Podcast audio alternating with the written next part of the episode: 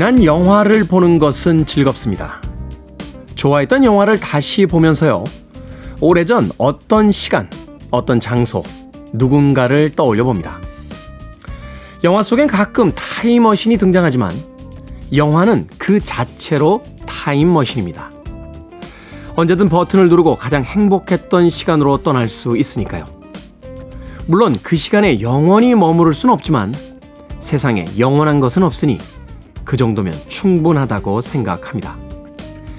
경기가 불황이면 복고가 유행이고요. 삶이 힘들면 지난 사진들을 들춰봅니다. 문득 지나간 영화를 다시 찾는 나를 보며 조금은 지쳐 있는 것은 아닌지 생각해 봅니다. 그리고 영화가 이어지는 두 시간 동안 쉴 수 있어 참 다행이라고 생각합니다. 5월 14일 일요일 김태훈의 프리웨이 시작합니다.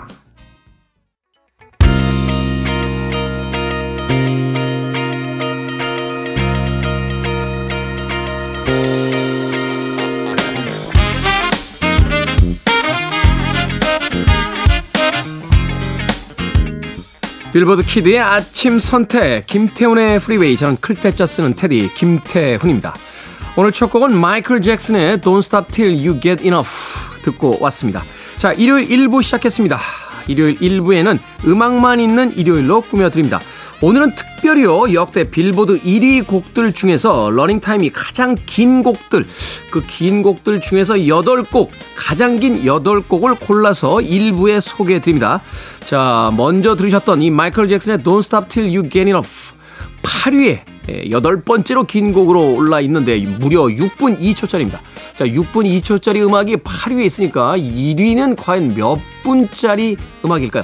물론 팝 역사에서 뭐 10분이 넘어가고 20분에 넘어가는 곡들도 있습니다만 그 긴 곡들 중에서 빌보드 싱글 차트 1위에 올랐던 곡, 그 1위에 올랐던 곡 중에서 가장 긴 곡들 8곡 오늘 여러분들께 소개해 드립니다. 자, 라디오에서 긴 곡 감상하기 쉽지 않죠? 오늘 이 시간 특별히 즐겨 주시길 바라겠습니다. 자, 2부에서는요, 재즈피플 김광현 편장님 모시고 Sunday Jazz Morning으로 꾸며 드립니다.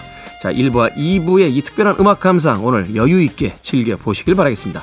청취자들의 참여 기다립니다. 문자 번호 샵 1061, 짧은 문자 50원, 긴 문자 100원, 콩으로는 무료입니다. 여러분은 지금 KBS 2라디오 김태훈의 프리웨이 함께하고 계십니다.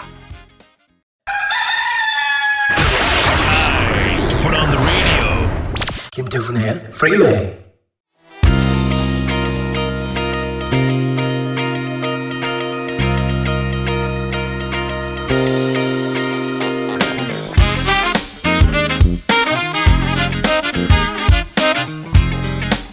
음악만 있는 일요일 아주 긴 곡 두 곡 이어서 듣고 왔습니다. 이글스의 Hotel California 빌보드 핫백 차트 1위에 올랐던 곡 중에서 그 곡 길이로 7위에 오른 곡이었습니다. 6분 30초의 길이를 가지고 있고요. 이어진 곡은 6위 블론디의 Rapture. 블론디야말로 뭐 수많은 히트곡들이 있죠. Call Me, 뭐 Tide Is High 같은 곡들이 있는데 이 Rapture는 무려 6분 31초라는 만만치 않은 곡의 길이를 가지고 빌보드 핫백 차트 1위에 올라서 1위에 오른 곡들 길이 중에서 가장 긴 음악 6위에 자리를 잡았습니다. 야, 블론디의 Rapture는 사실 라디오에서 그렇게 자주 나오질 않습니다. 워낙 긴 곡이기도 하고 또 블론디는 다른 음악들, 다른 곡들이 또 히트곡들이 많기 때문에 잘 선곡이 되지 않는 곡인데 오늘은 이글스의 Hotel California에 이어서 블론디의 Rapture까지 들려드렸습니다. 자, 5위를 차지한 음악은요. 템테이션스의 Papa Was Rolling Stone 무려 6분 58초의 길이를 가지고 5위에 올랐는데 오늘 이 곡은 아쉽게도 시간 관계상 생략하도록 하겠습니다. 사실 그리고 6분 58초이긴 한데요. 네, Papa Was a Rolling Stone 이거를 네, 꽤 오래 계속 반복을 합니다. 이렇게 노래 만들면 한 16분도 부를 수 있을 것 같은데. 아, 그러다 보니까 좀더 어, 구성이 다양한 음악들로 오늘 여러분들께 들려드리도록 하겠습니다. 자, 4위로 갑니다. 4위. 빌보드 핫백 차트 1위에 올랐던 곡들 중에서 그 곡 길이가 자, 네 번째로 길었던 곡 7분 7초를 아, 가지고 있습니다. 7분 7초의 이 노래가 들려집니다. USA for Africa, We Are the World. 자, 이 음악 정말 대단했죠. 이 음악이 나왔을 때 20세기에 이 음악 전 세계에서 안 울려 퍼진 것이 없습니다. 자, 4위에 오른 USA for Africa의 We Are the World 듣습니다.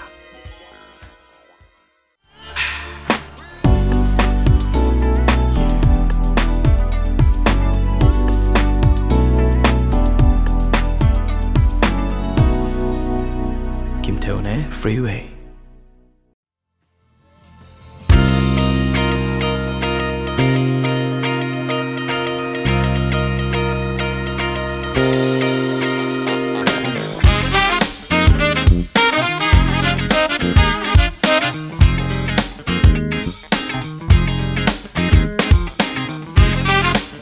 빌보드 키드의 아침 선택 KBS 2라디오 김태훈의 프리웨이 음악만 있는 일요일 함께하고 계십니다.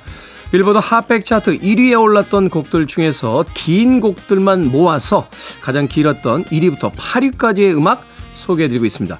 방금 듣고 오신 곡 3위에 오른 비틀즈의 Hey Jude입니다. 7분 11초를 기록하고 있습니다. 자 이제 이어드릴 곡 가장 긴 곡, 빌보드 핫백 차트 1위에 오른 가장 긴 곡, 그 2위를 차지한 곡은 돈 맥클린의 American Pie입니다. 1971년도에 발표가 됐죠. 그 유명한 노랫말 The Day Music Died가 담겨져 있는 음악입니다. 버디 홀리와 리치 발렌스 빅4-4가 1959년, 네, 1959년에 이제 비행기 사고로 세상을 떠난 뒤에 그날의 어떤 감수성, 감흥을 가지고 이제 만들어진 곡으로 알려져 있죠. 50년대, 60년대에 이르는 이 미국 사회에 대한 어떤 약간의 냉소와 조금은 어떤 자조 섞인 이야기들이 담겨져 있는 음악으로 알려져 있습니다. 8분 38초 러닝 타임을 가지고 있습니다. 굉장히 긴 곡이고 그러다 보니까 라디오에서는요, 제가 이제 끝곡으로 나와서 거의 한 절반 정도는 들려주지 못하는 경우가 굉장히 많았던 음악입니다. 자, 오늘 전곡 감상 한번 해보시죠. 돈 맥클린의 American Pie 듣습니다. You're listening to one of the best radio stations around. You're listening to 김태훈의 freeway. 빌보드 키드의 아침 선택 KBS 2라디오 김태훈의 프리웨이 함께하고 계십니다. 자 빌보드 핫백 차트 1위에 올랐던 곡 중에서 가장 긴 곡, 가장 긴 곡 1위를 차지한 곡은 10분 13초의 러닝타임을 가진 테일러 스위프트의 All Too Well입니다. 자 이 곡 들으면서 1부 마무리합니다. 저는 잠시 후 2부에서 뵙겠습니다.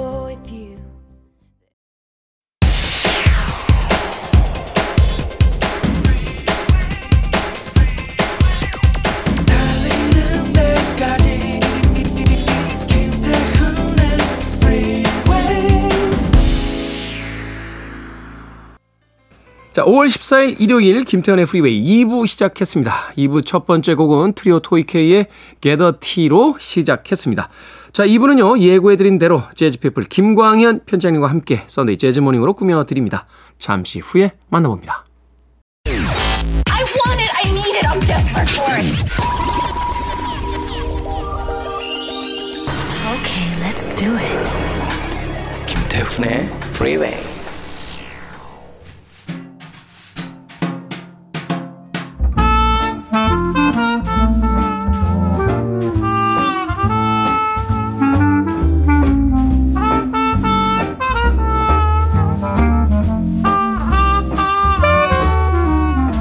낭만이 가득한 일요일을 완성하는 Sunday Jazz Morning 오늘도 재즈 피플 김광현 편장님과 함께합니다. 안녕하세요.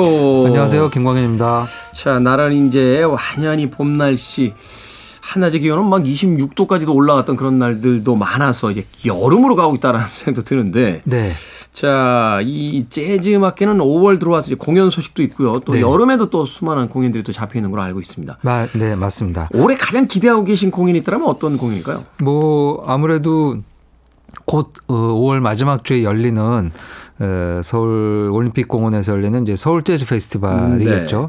금, 토, 일 3일 동안 아, 국내외 재즈 연주자 그리고 이제 팝 아티스트들도 어, 많이 오죠. 네. 어, 물론 음, 요즘은 그게 이제 일반화되긴 했지만 예전에 이제 재즈 페스티벌에 너무 팝 아티스트가 많은 거 아니냐라고 해서 이제 에, 얘기도 좀 있었는데요. 네. 요즘 추세는 좀 많이 섞이고 있는 음, 상황입니다. 어, 서울 재즈 페스티벌이 기대되고요. 그리고 뭐 여름 아직 락 페스티벌은 뭐 프로그램이 아직 나오진 않았더라고요. 근데 이제 인천에서는 펜타포트도 요번에 열리고 네. 어 이제 코로나에서 완전 벗어나서 어, 올 봄, 여름에는 많은 음악 축제들이 지역 곳곳에서 열리는 에, 열린다고 예, 합니다. 네. 우드스탁 어떻게 돼갑니까? 아, 그 뉴스는 보셨죠? 모르겠어요. 예, 늘 수는 있는데 뭐 이제 어쨌든 열심히 주최 측에서는 준비는 하시긴 하는 것 같은데 어 근데 이제 우드스탁이 갖고 있었던 여러 가지 그 시대적인 상황들을 한국에서 이제 좀 재현해 보려고 하는 느낌을 받았어요. 저도 이제 뭐 자세한 건 모르겠지만 어 그래서 이제 잘 성사되기를 바랍니다. 네. 국내 라인업들은 뭐 어느 정도 발표를 한 것 같은데 해외 라인업이 아직 잡혀 있지가 않은 것 같고. 네, 한 팀은 정해져 있더라고요. 음. 한 팀은 정해져 있는데 그게 굉장히 헤비메탈 팀이어서 그 일본의 이제 헤비메탈 팀이 헤드라이너로 들어가 있는데 네. 어, 뭐 그 팀에 또 있, 있겠죠. 예. 근데 이제 국내 아티스트 중심으로 한다는 얘기는 제가 소식은 어디서 얼핏 들었던 것 같습니다. 사실은 이 우드스탁 페스티벌에 대해서 사실 여러 가지 음악 이야기가 좀 있어서 좀 슬쩍 여쭤봤습니다. 자, 지난주에는 5월에 듣는 재즈라는 주제로 함께 했는데 오늘 어떤 선곡 준비하셨습니까? 네, 뭐 재즈의 여러 가지 이슈에 대해서 어 얘기하고 제가 뭐그 제가 이제 일반인들과 함께 이제 재즈 강연들도 좀 이렇게 하고 있긴 한데요.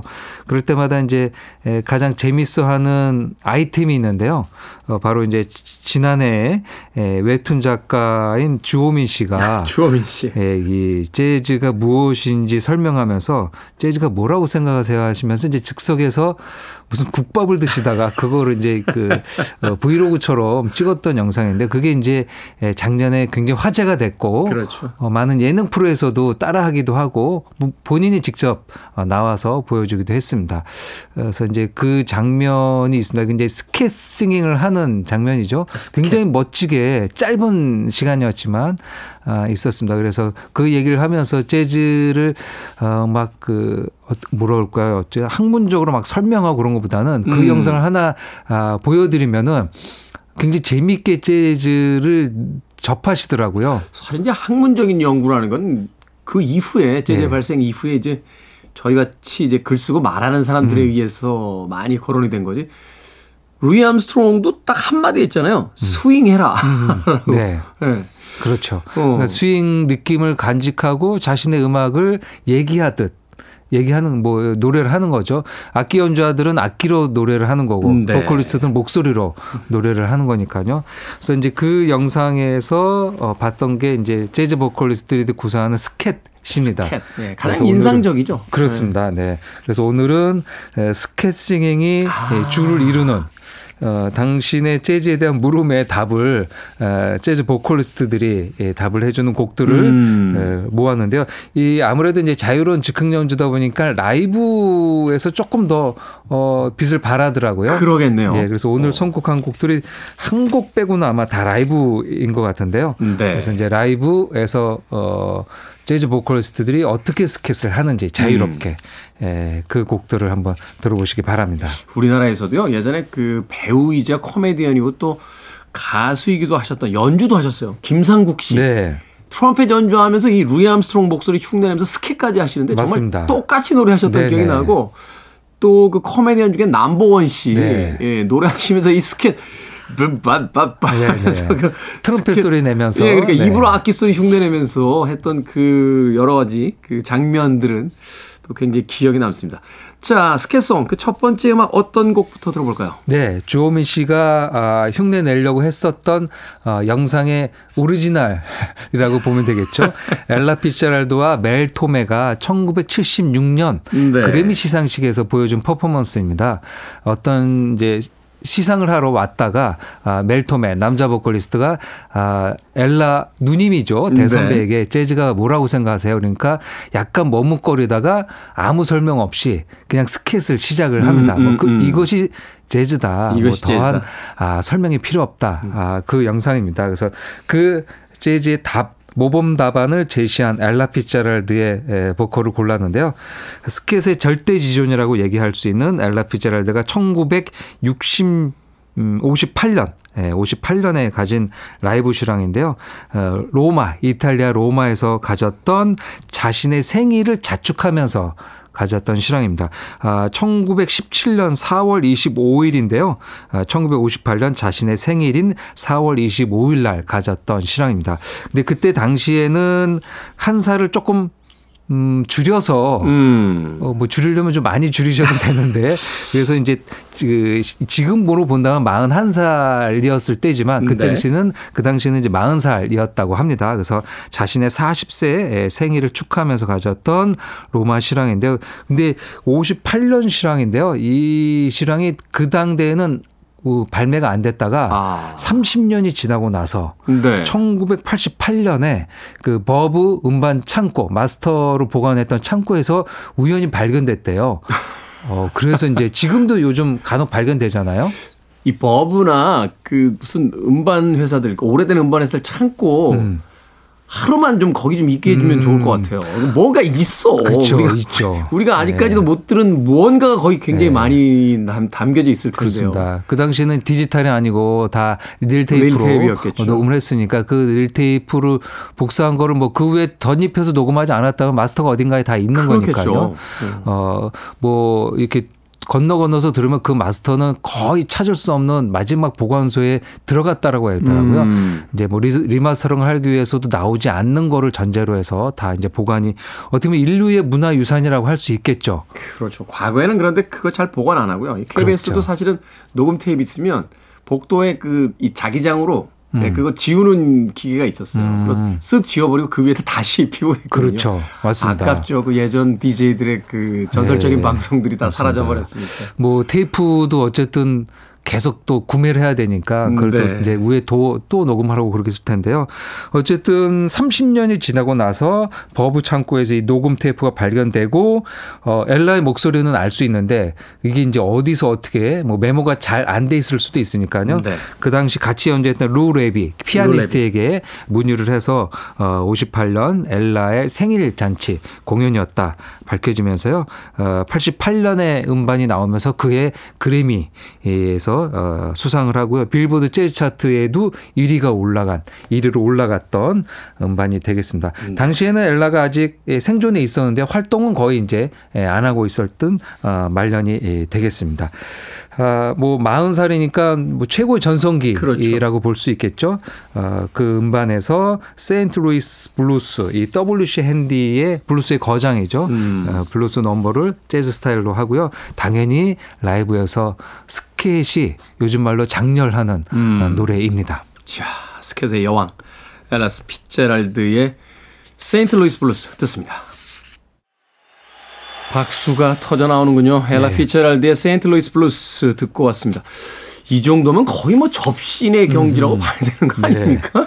아, 뭐 피아노, 베이스, 드럼 뭐 다른 악기 많지 에, 참여하지 않았고요. 어, 피아노 트리오에만 맞춰서 노래를 했기 때문에 더 목소리가 아, 잘 들리고 네. 스캣을 더 어, 확실하게 보여주지 않았나 생각이 듭니다. 그러니까 단순한 멜로디뿐만이 아니라 이 드럼 backing 사운드 드럼을 쫓아갈 때 이 그 스캣 같은 걸 들어보면 거의 뭐 리듬, 멜로디 뭐 모든 걸 다 해결해내는 야, 맞습니다. 정말 당대 최고 뭐 당대 최고 아니야 역사상 가장 최고라고 해도 이견이 없을 것 같아요. 요때 이제 58년 음, 실황이었고요. 그리고 이제 그 2년 후에 1960년에 에, 그 당시에는 이제 음, 통일되기 전에 독일이니까요. 서베를 음, 네. 린에서 가졌던 어, 라이브 그 음반이 이제 에, 이 88년에 발견되기 전까지는 이 60년 서베를린 라이브가 가장 아, 엘라의 스캣이 멋지게 들어가 있는 라이브였고요. 네. 그리고 나중에 이제 이 88년 아, 발견되면서 이 두 장이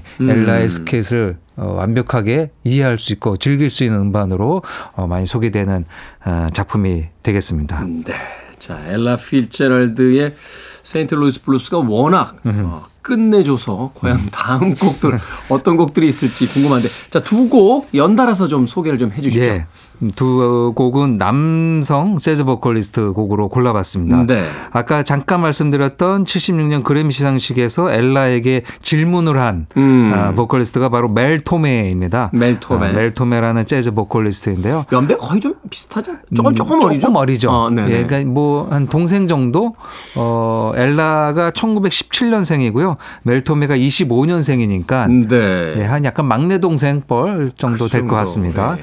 아, 오랜 세월 같이 활동도 많이 했고요. 뭐 우리가 영상에서 보는 것처럼 어, 전혀 격이 없이 음. 시상식에서 바로 질문을 하고 서로 어, 주거니 받거니, 음. 뭐 이제 음악용어에서는 call and response라고 얘기하는데 한마디 하고 한마디 받고 어, 이런 스타일의 노래 형식을 보여주면서 그림에서 네. 멋진 에, 모습을 우리가 확인을 했는데요.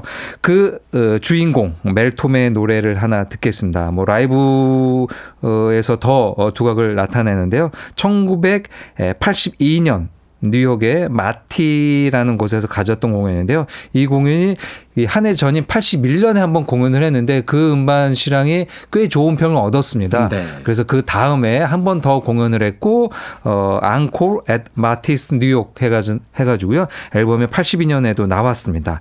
아, 아까 엘라처럼 다른 악기 없이 피아노 트리오 어, 반주만으로 어, 멋진 스캣 활발한 스캣 singing을 에, 보여주는데요.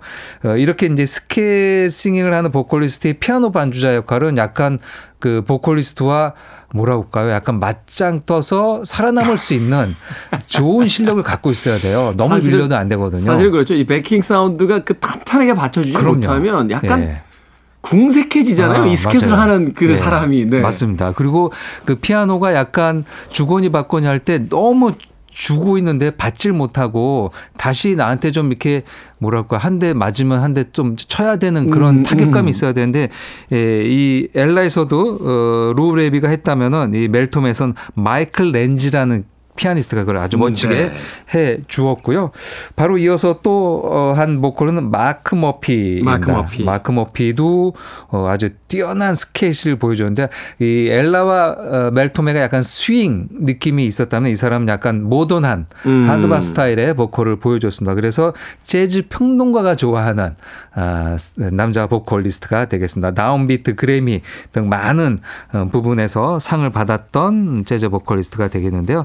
그가 1992년에 발표한 음반에서 Speak Low라는 곡인데요. 이 쿠르트 바일 네. 작곡가죠. 오페라 작곡가이기도 한데요. 그가 1943년에 발표했던 뮤지컬에 실려 있는 곡이 되겠습니다. 네. 쿠르트 바일은 뭐 우리나라에선 그 Three Penny 오페라, 네. 서푼짜리 오페라로 굉장히 유명한 작곡가로 그렇죠. Mack the Knife 그 중에서요. 그렇죠.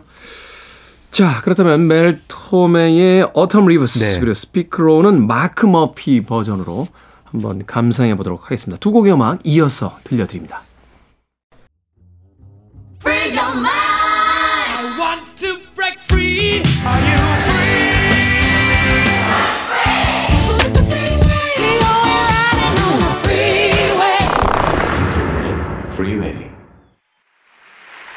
마치 두 마리의 경주마가 달리듯이 그렇게 드럼 그리고 보컬 아 세 마리라고 해야겠군요. 어, 피아노까지 네.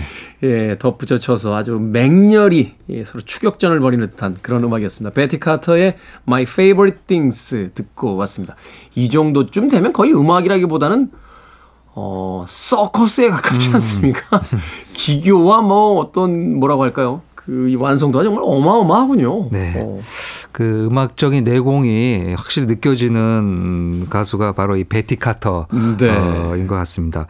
그 엘라, 뭐 사라, 빌리 이런 당대 최고의 보컬리스트와 함께 비슷한 연배로 활동을 많이 했는데요. 음. 그들보다는 지명도에서는 조금 떨어질 수 있지만 근데 이 예. 독특함, 개성은 맞아요. 단연 뛰어난 것 같은데요. 네, 아주 어. 독특한 목소리와 상상력이 풍부한 스캣을 보여주어서 어, 재즈 평단에서는 어, 뭐 절대적으로 사랑을 음. 많이 받았고요.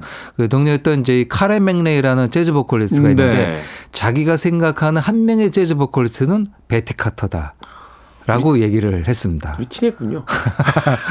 그래서 이제 엘라 사라 빌리를 제외하고 네. 뭐 너무 유명하니까요. 네. 이제 베티가 그렇게까지 그만한 뛰어난 실력 을 갖고 있는데 못 알려 알려지지 않으니까 음. 거기에 대해서 이제 조금 이렇게 많은 대중들에게 알리고 얘기하려고 싶은. 이렇게 에, 한마디 하신 게 아닌가 합니다. 사실 카르멘 맥레도 뭐 그럼요. 어마어마한 거물 보컬리스트인데 예. 그런 카르멘 맥레가 인정을 했다라면 네. 정말로 대단한 보컬이라고 볼 수 있겠죠. 네.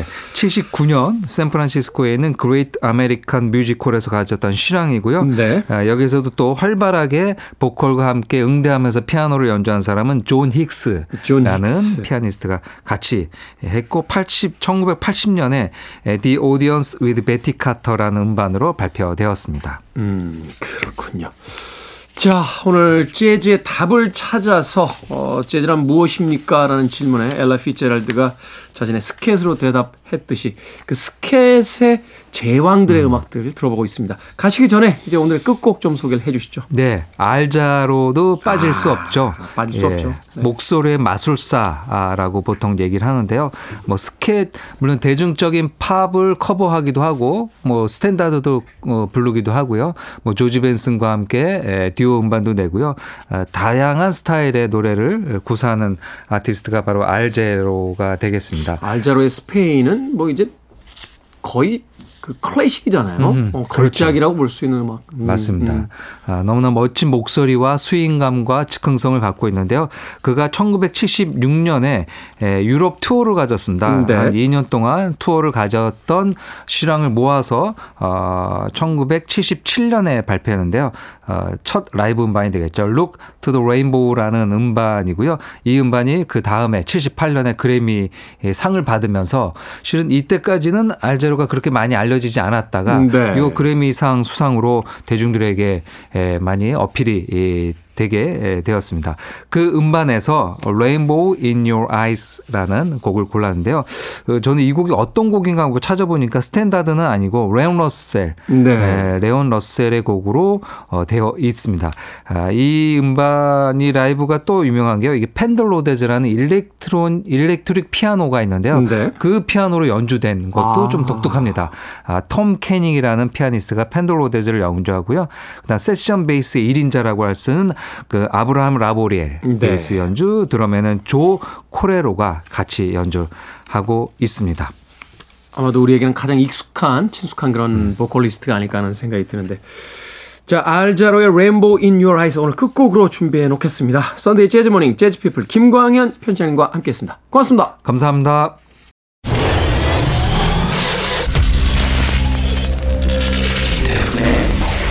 프